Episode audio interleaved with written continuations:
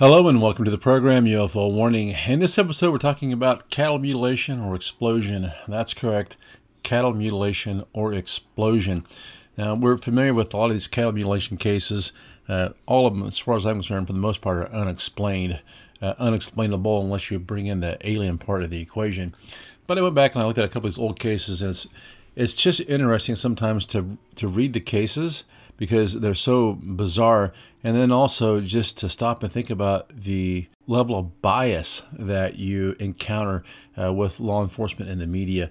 Now, this first article is from is from CalgaryHerald.com. Of course, that's up in Canada.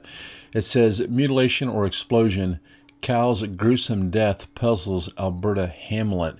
Rumors of vigilantes, cults, exploding cattle, and even aliens have pervaded a small Alberta hamlet since the gruesome death of a cow this month. This is written by Dylan Robertson, and this is an older article. It's June 20th, 2015. You can kind of see they're right in the title or getting in this bias against this thing possibly being with having some kind of alien or UFO connection. Has a picture of the husband and wife there. I'll put these links at the Ko-Fi and uh, locals.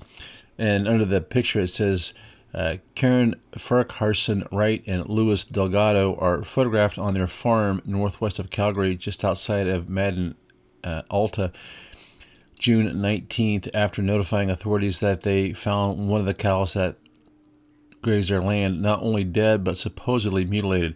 Now, here they're using conditional terms, supposedly. Well, something happened to this thing in the pasture on June 6, 2015. Rumors of vigilantes cults, exploding cattle, and even aliens have pervaded a small Alberta hamlet since the gruesome death of a cow this month. It's scary to think whatever did this is that close to the home site. I mean, is it for satanic reasons? I said, God, don't let it be for an initiation or something, says Karen Farquharson, a lifelong farm girl at Madden, some 45 kilometers, so 30 miles northwest of Calgary. Well, of course, the people see this thing. It's been mutilated. This this poor cow, and uh, they're really shocked and taken aback by it. It goes on. It says it all started June 6 when neighbors called to tell Farquharson a cow on their property was not moving. When she approached the cow, she saw the udder, vagina, and uterus were missing, along with a single eye. It was a hot day, and the cow hadn't bloated by midday, suggesting whatever happened took place that morning, not the night before. Mounties arrived, with one suggesting the cow digested one of three poisonous herbs which ceased digestion and caused gas explosions. But the couple say those plants aren't found in the area and there's no proof of an explosion. You know, when law enforcement comes along and they make these kind of idiotic comments or put these theories forward, you have to wonder if this is something they're told to do or it's just, just a way for them to get out of having to do any work. It says, the woman says she exploded off her vagina, question mark, and there's not a drop of blood or a trace of matter anywhere around her. Like, how far did it explode into outer space? wonders Farquharson. So you can see this lady, this farm girl, she's she's not buying this nonsense for a second. Her husband, Louis Tagado, used to work at a farm animal surgery. He found no blood, while the basketball-sized hole showed no jagged edges. I've seen hundreds of surgeries, and this was a surgery, he said. It doesn't add up. So they're talking about these large holes put in these animals, usually in their rectum or sex organs, like the size of a basketball, but it looks like it's been bored out by almost like a laser cut or something. The RCMP has told other media the investigation is closed, that it was an animal incident with nothing suspicious. Well, that's how they solve crimes. I mean, they just close the case and say nothing to see and move along. Just the epitome of laziness. The family claims the RCMP suggested they not go public with the story for fear of encouraging copycats. The family thinks that, that would have the opposite effect. Here you go. They, they're they're clearly know, law enforcement in this case. The, the Mounties are clearly investigating in some kind of a cover up. Now, whether it's just because they're lazy and they don't want more work, or it's because they've been told to do this. No, it's a crime, and it's an unsolved crime, said Farquharson, who fears she'll never see justice or compensation. At least get an awareness out and get a bit of a neighborhood watch bit, be a bit vigilant with your cattle and your neighbor's cattle. She also thinks incidents of possible mutilation should be tracked as U.S. cases are well documented, while Alberta sees a while Alberta cases occasionally show up in news clippings. Otherwise, Farquharson's internet searches have revealed conspiracy theories of aliens taking reproductive organs for stem cells. Now they have to throw in the conspiracy theory. You see here, the the police are just either too lazy or have no inclination to investigate this, and then the press piles on with their uh, idiotic insulting terms. The cow's death is the talk of the town, with a handful of residents telling the Herald that cow mutilations make sense after a recent spike in break ins. This used to be a place that you could leave your doors unlocked. Now there's a burglary every week, said a weary Lewis Harnack, pointing at some of this year's break in sites. Now, here we go to normalcy bias. They've had a rush of break ins, and so they assume that the cattle mutilations must just simply be a escalation of that. Don Farquharson, who owns the cow that died on his sister's property, estimates it could have sold for $3,500. Now the orphan calf needs extra care without its mother's milk. These guys are suffering real economic loss, and you can see here the Mounties just don't care. I've seen my share of dead cows and dead animals. This is something else. This isn't natural, he said, showing the Herald gruesome photos. He noted that two weeks ago the cow he noted that two weeks on the cow is decomposing and no coyotes or birds have come to eat the normally sought after intestines. He said that it only happens when an animal has been given drugs. It makes me think she's had something to be sedated, he said, but he's not willing to spend upwards of $500 on an autopsy to find out. It's not something you see every day. Well, he probably figures they'd tell him nothing anyway. Why spend $500, you know, chasing good money after bad? This, I think, is a fascinating uh, article. I have to warn you that if you go to the if you go to the actual website to, to, to try to read it, it's absolutely awful. It's just it's completely smashed with with uh, pop-up ads. So just be warned of that. Now, this next article I want to look at. This is another cattle mutilation, just to kind of see some of the some of the commonalities in these things, how they're treated by law enforcement, and what a terrible job the press does covering them. This is from uh, the NorthPlatteTelegraph.com, NPTelegraph.com. It says Farnam cow found mutilated. Farnam. Larry Jurgens was checking his herd of about 100 cattle August 19th when he found a dead 11 year old black Angus. This is by Mary Beth Chapman, September 5th, 2004. Now, this is something that a lot of these small town publications do, and it just annoys me to no end. Their journalism is so bad that they don't even tell you what state you're in.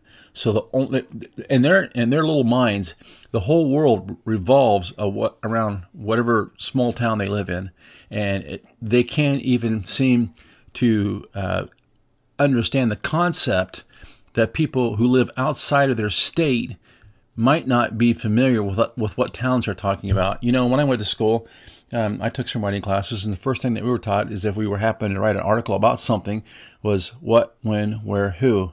Tell what happened, tell you know where it happened at, when it happened, and who it happened to. Make sure you get those four things in the article.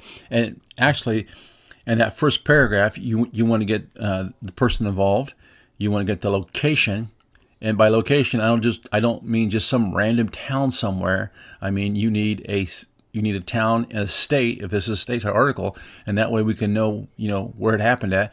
And you also need to talk about uh, when it happened. Give us a time frame, and then and then you know you know a little bit more about what's going on here. They don't do that in this article. Anyway, it starts off. It says Farnam. Well, I had to look it up. This happened in Nebraska. So uh, if you happen to be a author or a newspaper person in one of these small towns, remember, include the name of your state. We don't all live in Nebraska. This says Farnam, so I'm going to say Farnam, Nebraska. And that's in the United States. It's in the center of the country. Not much out there but corn, really. But hey, Larry Jurgens was checking his herd of about 100 cattle August 19th when he found a dead 11 year old black Angus. Jurgens said the cow's left eyeball was removed. The bag and udders had been removed, and there was a large excision in the rectal region. None of the internal organs were removed, and he said the cuts seemed to have been made with surgical precision. The tongue had also been removed, with the incision made far back into the throat. Jurgens said two puncture wounds were on the cow's chest, each about an eighth of an inch in diameter. That part of the article is fine. It tells you specifically what happened and it tells you in very concise language. Good job on that. Now, you notice the other article, we just knew that the back end of the cow was blown out. They gave us practically no description of what happened. That journalism was so shoddy. Now it goes on down. It says Jurgens has been a rancher for more than 35 years. Said he has never seen anything like it before. Goes on down. It says Jurgens said no blood was found on or near the cow. That's another important detail. They didn't bury it in this article like they did the last one. He said he estimated the cow had been dead about two days before it was discovered. The estimated time of death corresponds with unexplained noises heard in the area on the night of August 17th. Jurgens' wife Joanne heard what sounded like a large, low flying aircraft going over their house. The low, rumbling noise was heard by several other witnesses as far away as Gothenburg. Now, that's Farnam to Gothenburg. Now, the author didn't look this up because apparently this author thinks that we all live in and around Farnam, Nebraska. They don't bother to tell us what state it's in, but that's 15.59 miles. That's a long ways to hear this uh, roar or rumble or whatever it was. So, if we would rewrite that paragraph, including the miles, that really would impact the story. So we could say the estimated time of the death corresponds with an unexplained noise heard in the area on the, no- on the night of August 17th. Jurgens' wife Joanne heard what sounded like a large, low flying aircraft going over their house. The low, rumbling noise was heard by several other witnesses up to 16 miles away, as far as Gothenburg. Now, this is a noise that's heard 15.5 miles, 15.59 miles, 16 miles away that had to be an awful loud noise, or possibly a the sound barrier being broken. There's some kind of connection here. The cow's death is being investigated by Linda Moulton Howe. Of course, this has been a few years ago. An international investigative journalist and documentary film producer from Jamison, Pennsylvania. She visited the Jurgensen's ranch on August 25th, accompanied by Jeffrey Wilworth, a Los Angeles producer. Jurgens said they interviewed witnesses and various samples were taken for scientific analysis. The case will be featured on a documentary special for the History Channel, currently slated for broadcast in November. Of course, this is clear back 20 years ago. Jurgens said this is not the first report of unexplained apparent mutilations of cattle in Nebraska. There you go. We get down clear at the end of the article, and they just randomly let you know that, hey, this is Nebraska. Well, thank you very much for that. More recently, in April 2003, two cows and a bull calf were found dead in a pasture three miles west of Valparaiso. Once again, they don't tell you where this is located at in Nebraska. The cattle belonging to Mike Beans, who was described by a veterinarian as possibly being killed by electrocution. A teat was cut off each cow, and the bull's calf's scrotum and rectum were removed. Interesting how being electrocuted results in the teat that's you know what the milk comes out of being cut off of each cow and the bull calf's scrotum and rectum, their sexual organs, and you know their their rear end where the waste comes out. Similar to the recent Farnam case, no blood was found around any of the dead animals. Now they say that they were possibly electrocuted, but they don't tell us how. Was it a lightning strike? Did they uh, decide to go over and chew on a high voltage wire? Very strange. Another, to me, it's just another case where it's a cover up.